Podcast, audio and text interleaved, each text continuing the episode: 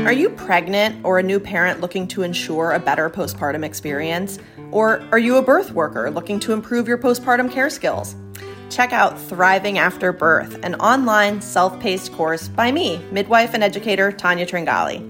It's 10 and a half hours of video content featuring experts in lactation, mental health, pelvic floor health, pediatric sleep issues.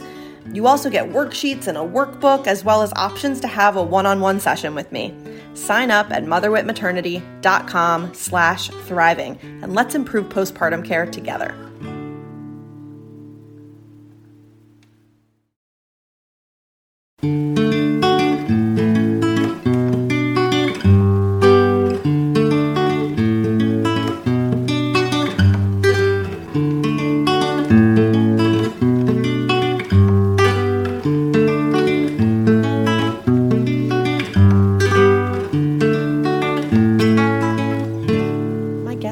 Cheri Van Hoover. She has been an ardent advocate for women, families, and the profession of midwifery for more than 4 decades. She became a midwife in 1987. A native of Washington State, she lived in California for 32 years, where she received her midwifery education and provided full-scope care for widely diverse populations in varied settings, culminating as assistant clinical professor with the UCSF faculty OB/GYN group.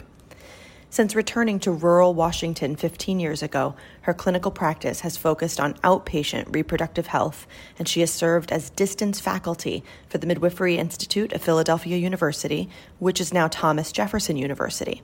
This is how I know Cheri. She was first my professor for a health policy course, and then we worked together in the years that I was faculty at PhilU.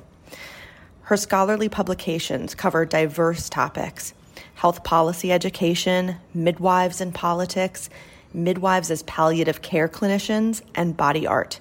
She is an active member of the American College of Nurse-Midwives and has won numerous professional awards. Cheri is the third of 4 birth professionals to share her birth story with me, which of course means it is also the birth story of a mother and a midwife.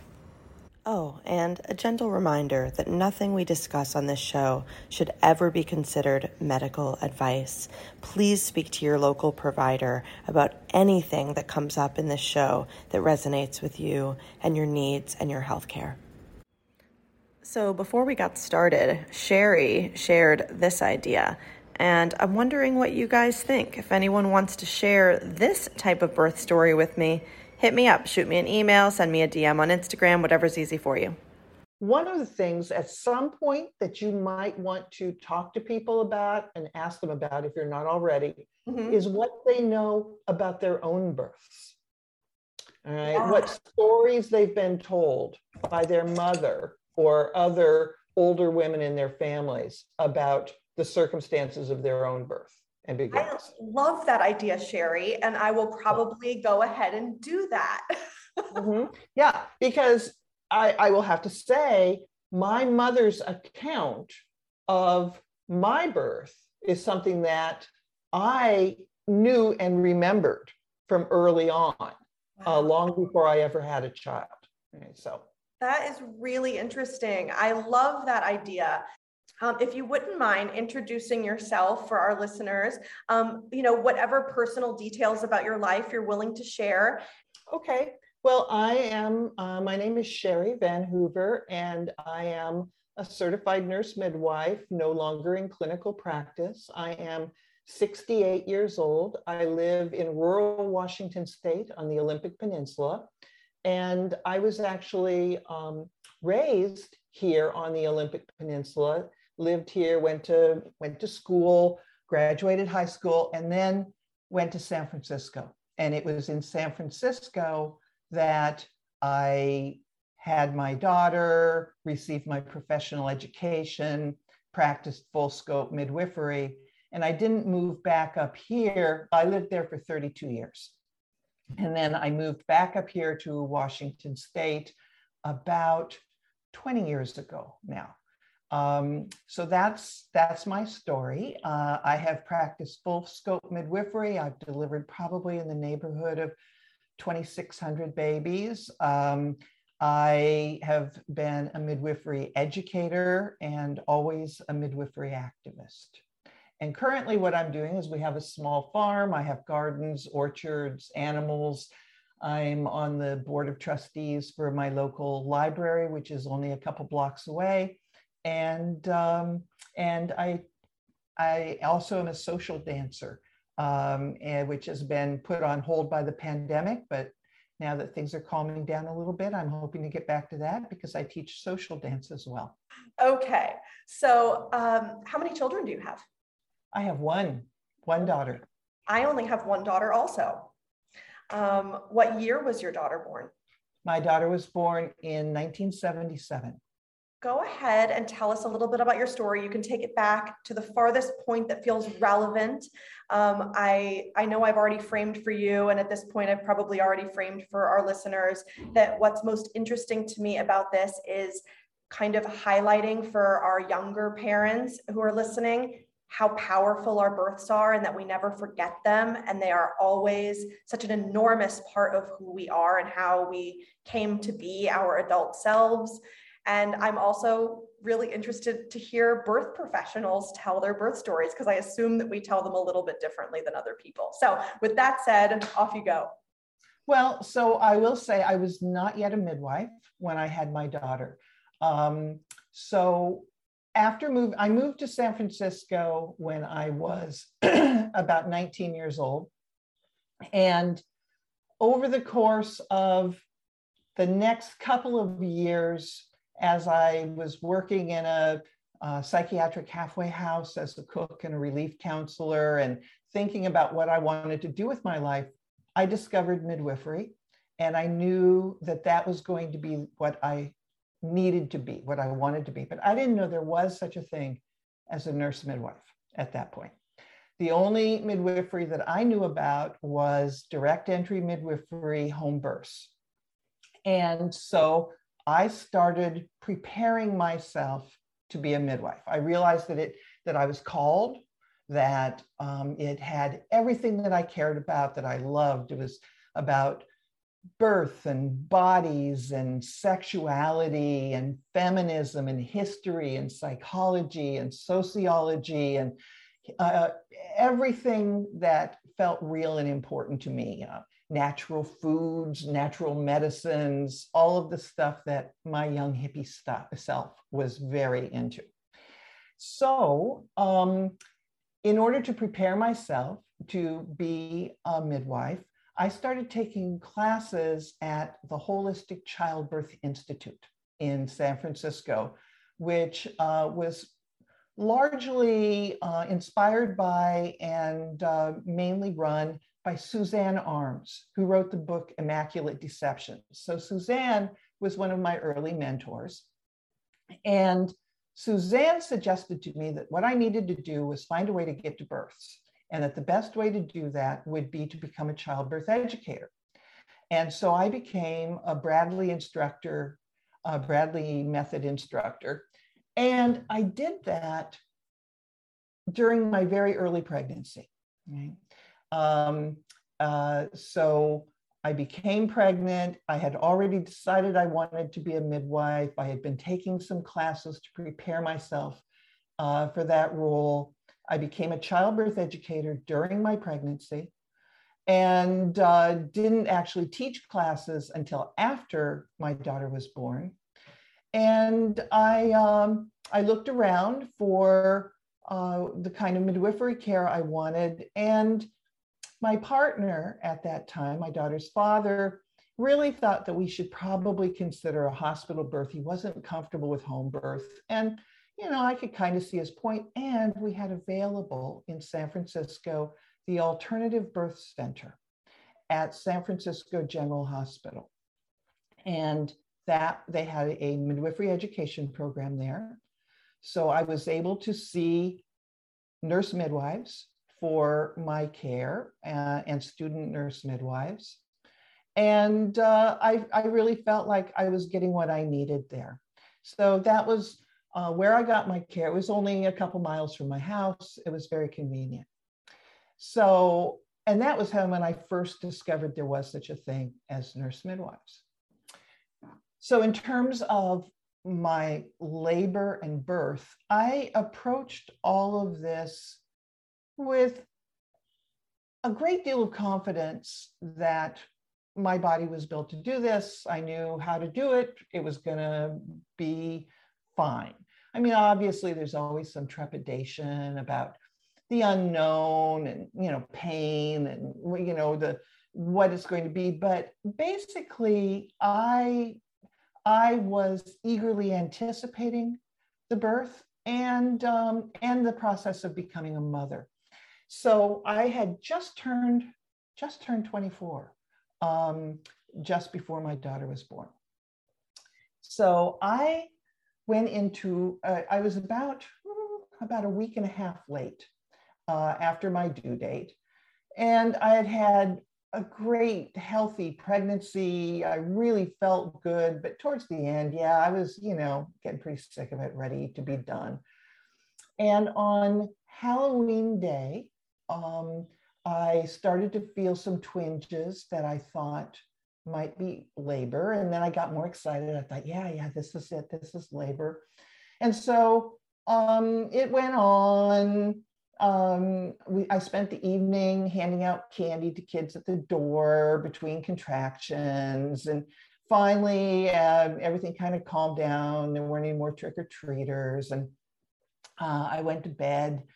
And we tried to get a little bit of sleep, and about 12:31 in the morning, I thought, oh, this is really getting strong.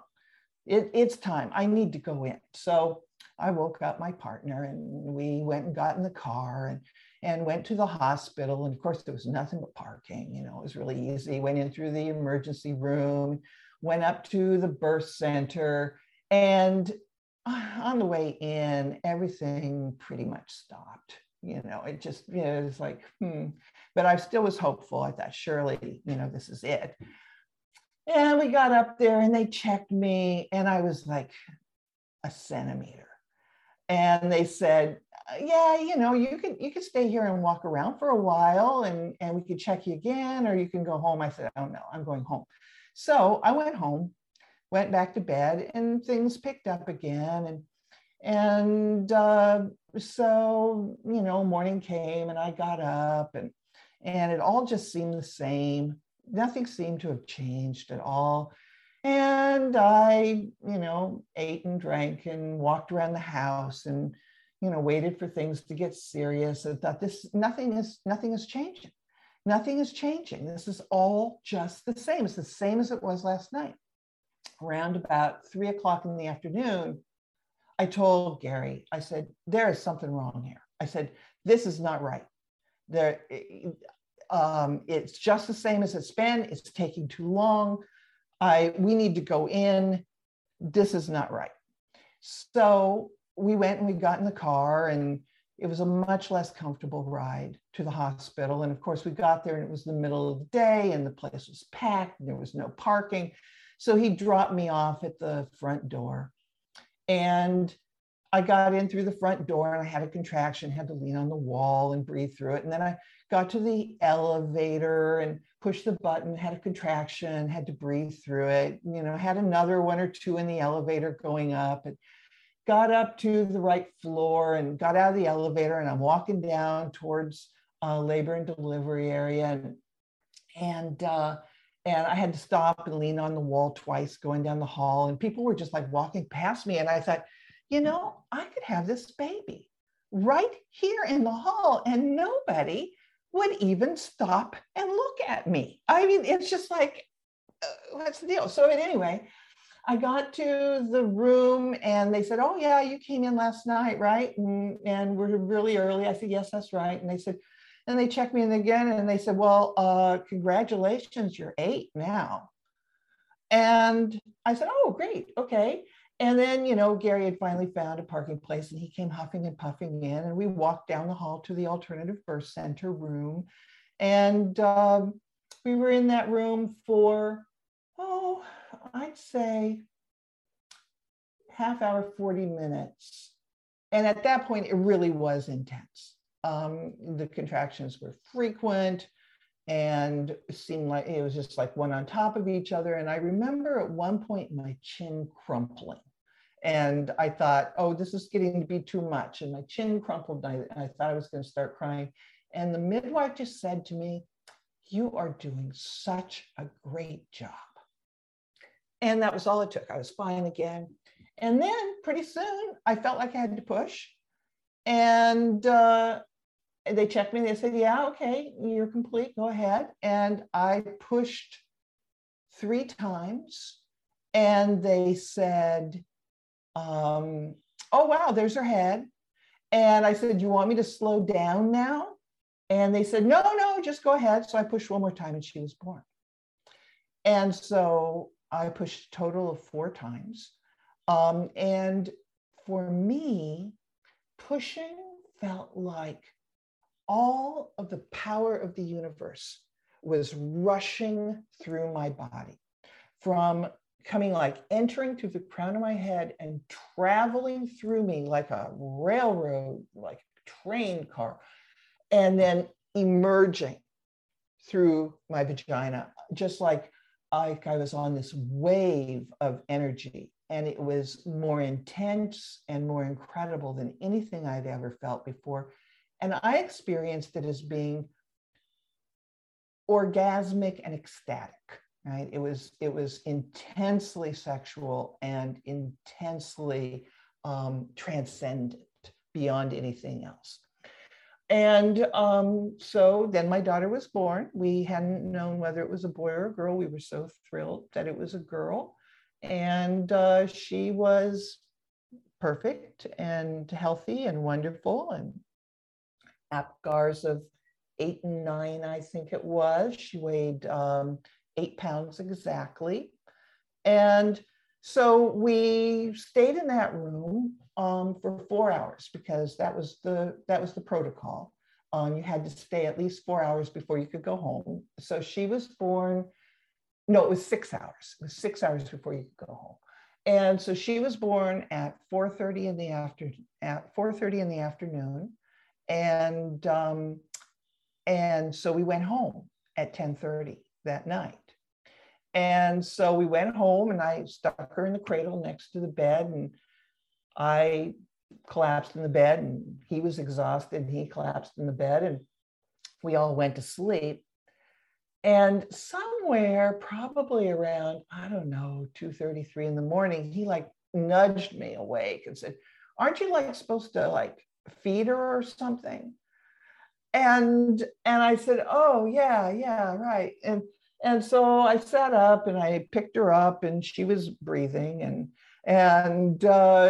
seemed fine. I kind of thrust her towards my breast a time or two, and I put her back down. I went back to sleep. And in the morning, when we woke up, we were all still alive. Now, was that optimal postpartum care? Was I being observed to make sure I wasn't bleeding to death? And was she being observed to make sure she was still breathing? No, to both of those. But we made it through the night, and we were fine. And we initiated breastfeeding well in the morning, and just got on with our relationship. And that's the story of the birth. Is there another story? We hope you're enjoying the Motherwit podcast. If you are, please rate us and leave a review in iTunes, Spotify, or wherever you're listening to your podcast. Thanks so much. Now, back to the show.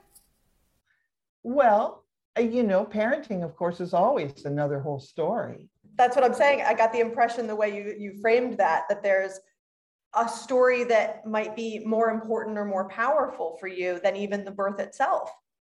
No, I would say that the birth is the absolute most powerful of anything, right? That birth made me know, well, it made me know that I was strong enough to do whatever I needed to do in life, ever, right?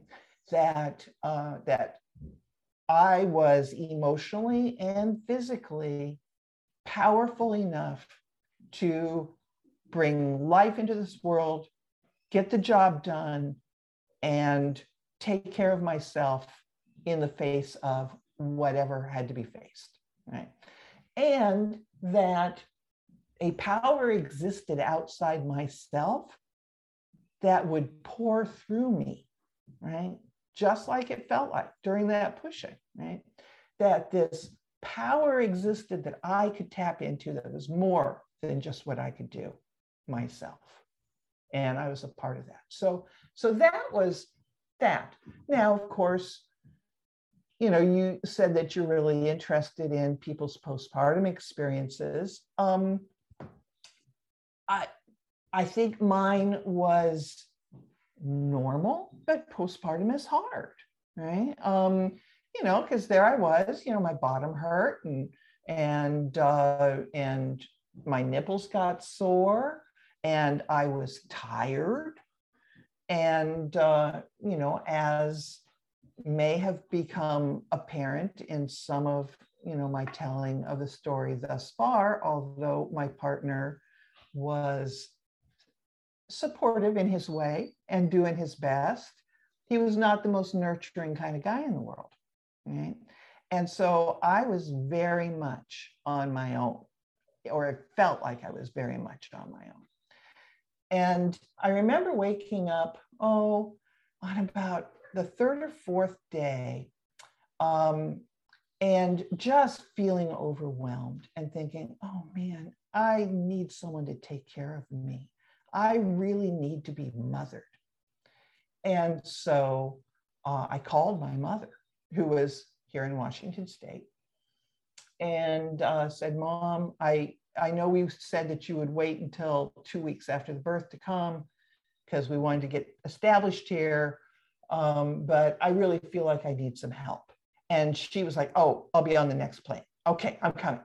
So then, you know, he woke up and I told him what I had done. And he was like, oh, no, God, no, you know, please, anything but that. I'll do everything. I promise I'll do it all. And so I called her back. And I said, no, don't come. And so we waited and she came the 2 weeks later. And he did a lot. He did. But that was, you know, that was, it was difficult because it would have been nice, I think, for my relationship with my own mother. And it would have taken some of the pressure off of him, but that was not how things were in our family. Yeah, I mean, that's definitely a thread that is carried on through to today, is this lack of family. And so many of the families that work with me, that is one of the things that drives them to work with me, is this recognition that, you know, I think we're doing a very good job of getting the word out these days that postpartum is hard and you need a team. It takes a village, all of those, you know, basic messages. And I'm guessing you look back and do you kind of wish that you had your mother come anyway? So I don't know, actually, because you have to remember who the real mother is that you're dealing with. And there's been enough at that time and going forward, there was enough tension in that relationship between me and my mother that I'm not sure I would have gotten what I was hoping for, even if she had been there, right? It's not like she's the super nurturing, cookie baking, they're there, you know. I'm not sure that it would have been that much more helpful. But what I did need was a mother, an ideal mother. An idealized mother. Was there anyone else around, a woman in particular, that maybe you could have had with you that you didn't bring in? Like, I guess I'm getting at how hard it is for a man and a woman, or just simply two individuals, to do this. You know, do you look back and wish you had built a little more of a village around you for this time, or did you not have access to other people easily? Well, yeah, you know, the other people who were in my life, the other women, none of them were mothers. And I was kind of the pioneer here. And so I didn't really have that kind of access, or hadn't built it. And I think it is important to build. And it's certainly something that I have always You know, when I gave my postpartum instructions to my clients, what I would always say to them, and I would write it on a prescription blank for them, all right? I would write it down on a prescription blank and I would say it in front of the client and the partner, whoever that partner was. And I would say, for 1 week, you are not to get dressed. You are to lie around in your bathrobe, snuggling with the baby, doing nothing except eating, drinking, breastfeeding, relaxing. It is a baby moon. It's like a little honeymoon with the baby where you just lay around scantily clad, loving on somebody else. And you are to do no cooking, no cleaning, no laundry, no dishes for 1 week. And since those things are going to have to be done, you need to figure out now who is going to do all of those things, right? So that's what I would write down for other people. Clearly, as a lesson that I learned from my own experience, because I didn't have that. And yes, I wish I had. Yeah, okay, that's what I was getting at. That was exactly the kind of, the version I wanted to hear. Like, some people might have said, yeah, I absolutely wish I had brought my mother in, but I knew there was something and I wanted to know what it was. Okay, I have a question. When you look back on the care you received from your midwife, the Cheri that wasn't yet a midwife may have seen certain things one way. Then there's the Cheri as she's becoming a midwife or as a young novice midwife. And then there's Cheri now, and with all these things that have changed and the science that's evolved. Are there aspects of the care that you received that you look at differently as time has unfolded? So, not really. I mean, I feel grateful that I received care at the time I did, when Dopplers were being used in labor and prenatally, but when and I made choices then as a technology skeptic, right? That were not in line with what I would recommend or do later. And also because the technology was relatively young, but Dopplers were available.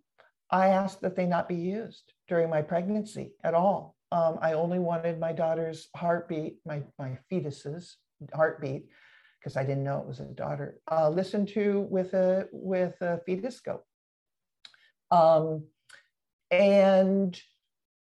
Ultrasounds were available, but they were not being routinely used, and I didn't have any during my pregnancy, and I was fine with that.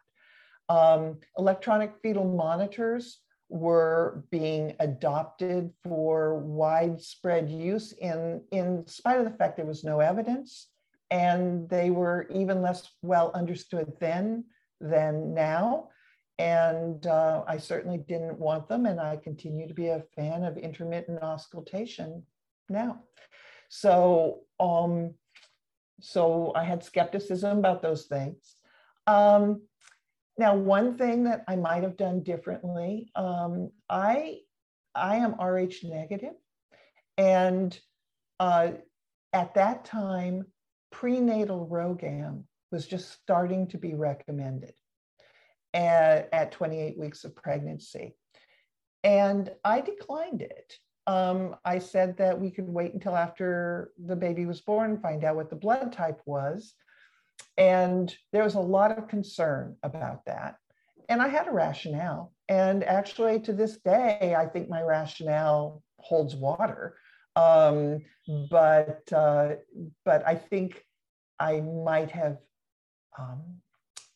counseled myself differently had I been my client instead of me. So that I probably would have done differently.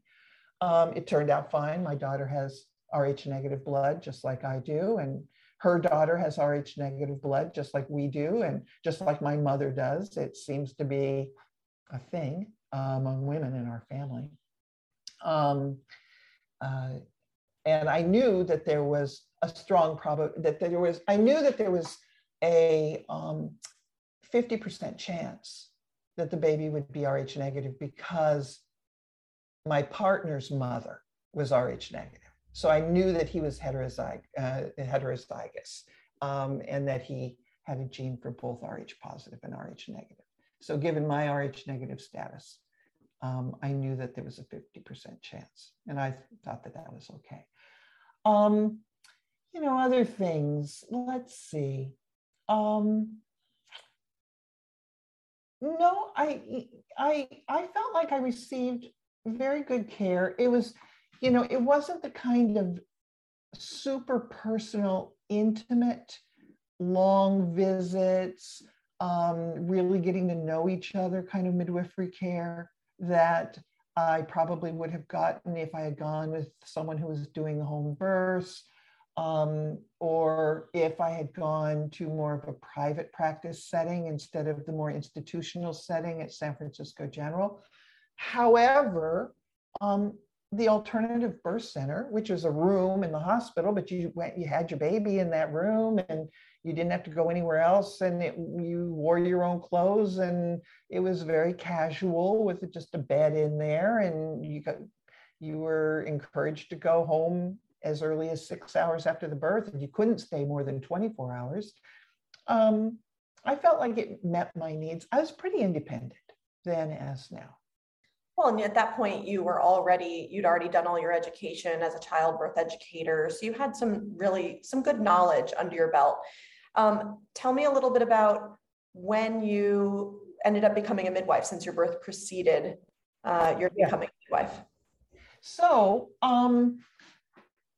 I continued, after my daughter was born, within about, 3-4 months, I started actually teaching the childbirth classes, and within 8 months or a year, I was attending births as a doula. I would call it a labor coach then, but as a doula and a photographer. And I continued to, and I was looking for an apprenticeship situation still, and still committed to the idea of becoming a direct entry midwife. And then there was a well-known case in the Santa Cruz Mountains where Kate Bowland and her partner, who were direct entry midwives, were set up by a pregnant undercover officer, police officer, who asked them to come to her birth they didn't know she was a police officer. But they just knew her as a pregnant woman who wanted care, and they gave prenatal care. And then I think it was as much as 6 or 8 weeks before her due date, she called them and said, "I'm in labor, you need to come." And they said, no, it's too early. You need to go to the hospital." And she told them, "No, I'm not going to the hospital. You have to come, or I'll just do it by myself here." And so they went to the house to convince her to go to the hospital. And when they walked in the door, they were arrested. Everything was confiscated, their fetoscopes, their everything, the diapers, and they were charged with practicing medicine without a license. That case went through the courts in California. Ultimately, it went to the Supreme Court, and it was a very interesting ruling at that time that that they ended up being cleared, or the conviction for practicing medicine without a license was not upheld by the court because they said that midwifery was not medicine. However, they also said in that decision, that Supreme Court decision, that women did not have the right to choose where they would give birth or who they would give birth with. So I watched all this happen, and I got involved with the early efforts under when Jerry Brown was the governor the first time in California to try to get direct entry midwifery legalized in California. There was a bill, and I worked on that bill and for it, and and it failed. And I said, okay, that's it. I am not going to prison. I'm not going to lose my house. I want to be as good as I can be and as well prepared as I can be to do this important work. And so I have to become a nurse. And so then when my daughter was 3 years old, I started taking prerequisites for nursing school. And then I got into an associate's degree program for nursing and did this two-year nursing program. And then after I got out of nursing school, I went to work at Mount Zion Hospital, which is where they had an alternative birth center and a private practice of nurse midwives. And it was one of the places where I'd been teaching childbirth classes. I went to work there in their family birthing, maternal child birthing unit. Although I never worked in their alternative birth center as a nurse, because I only worked there for about a year and a half. And then I was admitted to midwifery school.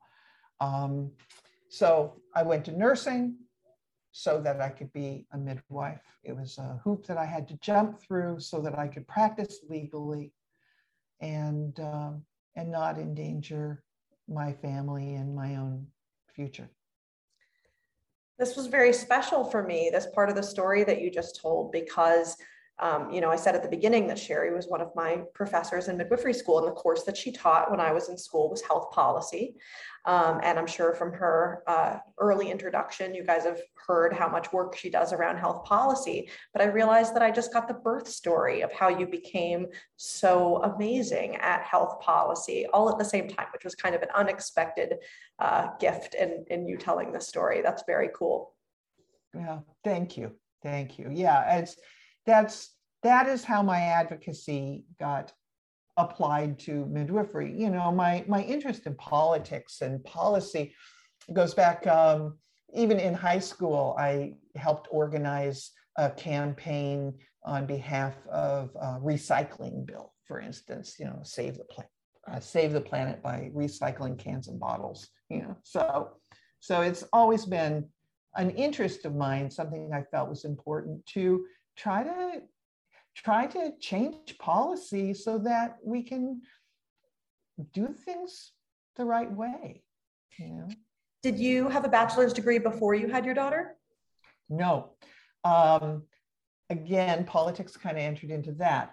When I graduated from high school, I went to the Evergreen State College in Olympia here in Washington State. It was the very first year it existed.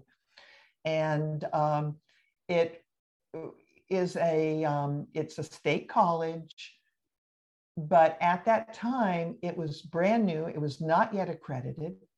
They didn't have any dorms. They put us up in motels around town. There are no sidewalks. You've never seen mud that deep in your life. I mean, it was incredible. This brand new campus in Washington State in a rainy part of the state.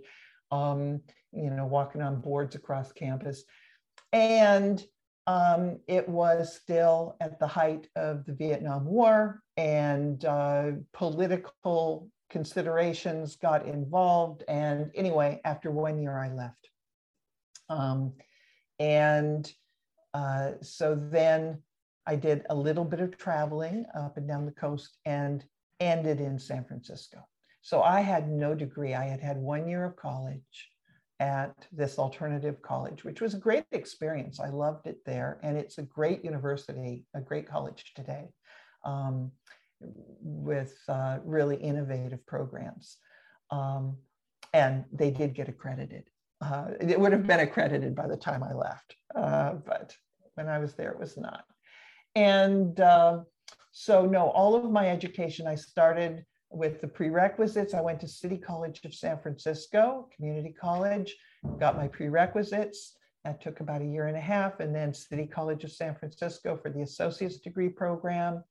And so then there I was practicing, and then I went to the San Francisco General program and did the certificate in midwifery, which was a 13-month program. So I had an associate's in nursing and a certificate in midwifery. And for me, that was heaven. It was all I thought I needed or wanted because I was practicing as a midwife and that was all I'd wanted to do. But from the beginning of my journey till the time I was practicing as a midwife, that was 10 years that I worked at that. So then after a few years of practicing as a midwife, I realized that ultimately I would like to be able to teach, and that without a master's in midwifery, a master's degree, I would not be able to teach, and that many states, if I ever wanted to move to another state, many states required a master's degree. So I went back to school evenings and picked up a bachelor's degree in nursing, which I always thought was a great irony because I never wanted to be a nurse. And so I got my bachelor's in nursing because that was the easiest thing for me to get the requisite number of credits in. And then there was a brand new distance education program through the State University of New York at Stony Brook, where you could do your education, you could do your classes online and get a master's in midwifery, not in nursing. And that was really important to me politically and personally, that my degree was in the discipline that I loved and I was passionate about. So I have a master's in midwifery from SUNY New York. Yeah, this is obviously a place where we're very aligned, which is probably not a surprise. You know, I have the slightly more younger person's version of your story, in that I lived in New York State at the time that I became a midwife and could have become a CM, but because I knew deep down that I might not stay in New York forever, I recognized the shortcomings of making that choice. And so kind of forced myself to go to nursing school, never wanted to be a nurse either. And then of course, because midwifery was what was so important to me, I was committed to going to Philadelphia University for that reason. So that's kind of, 20 years later, I'm guessing. Right. Where that well, and that's why I am so proud of the work that I did at Philadelphia University, which then became Jefferson, because we educate certified midwives, they're CMs. And in my heart of heart, I continue to believe that nursing should not be a prerequisite to midwifery, that midwifery is its own discipline, and that we are driving away and wasting the time and the talents of so many people who could be getting out there into the profession and caring for the individuals who need us. But that's another political fight right there that I hope people will take on. Well, I couldn't agree with you more. And, it's funny, I was going to ask you one final question before we wrap up. And I think now I know what your answer is, but it could be something completely different because we can stand on many soapboxes together. But I was going to ask you if you would end on the note of sharing what you believe the biggest issue facing our profession to be, as it might affect midwives, and also as it might affect consumers. And so if that's the same answer, that's fair. Or if you have two separate answers, I'll take it that way as well. Take your time and think. Yeah, I am thinking. So I would say that the biggest issue is the need to unify the midwifery profession and recognize all paths to midwifery as being legitimate. I do believe that there should be standards. Right? It is important work, and we must preserve the safety of that sacred trust that we've been given in caring for the most vulnerable people at their most formative and vulnerable time. So I do believe in high standards. However, I think that we need to get more midwives educated. I also think we need to face the shameful history of racism in our profession, which is just a reflection of the shameful history of racism in our entire society and the ways that people have been excluded from professional opportunities that should have been there for them all along. And that we need to look at the ways healthcare is delivered in this country. I mean, I'm a founding member of Midwives for Universal Healthcare. I think that we need to completely revamp the way healthcare is paid for in this country so that everybody has access to safe, satisfying care, and that midwifery care has to be an integral, key component of that care. Thank you so much for telling your story and for sharing these final thoughts. You said so many things that are so deeply important to me, and you say them so much better than I can, so I appreciate that. Wow, this has been a real treat. I feel like it's really an honor when you get to listen to somebody talk one-on-one and really connect their personal story with all the things that you think you know about them. So this has been really wonderful. Thank you so much, Cheri. Oh, well, thank you. It meant a lot to me too, Tanya. I really appreciate the opportunity.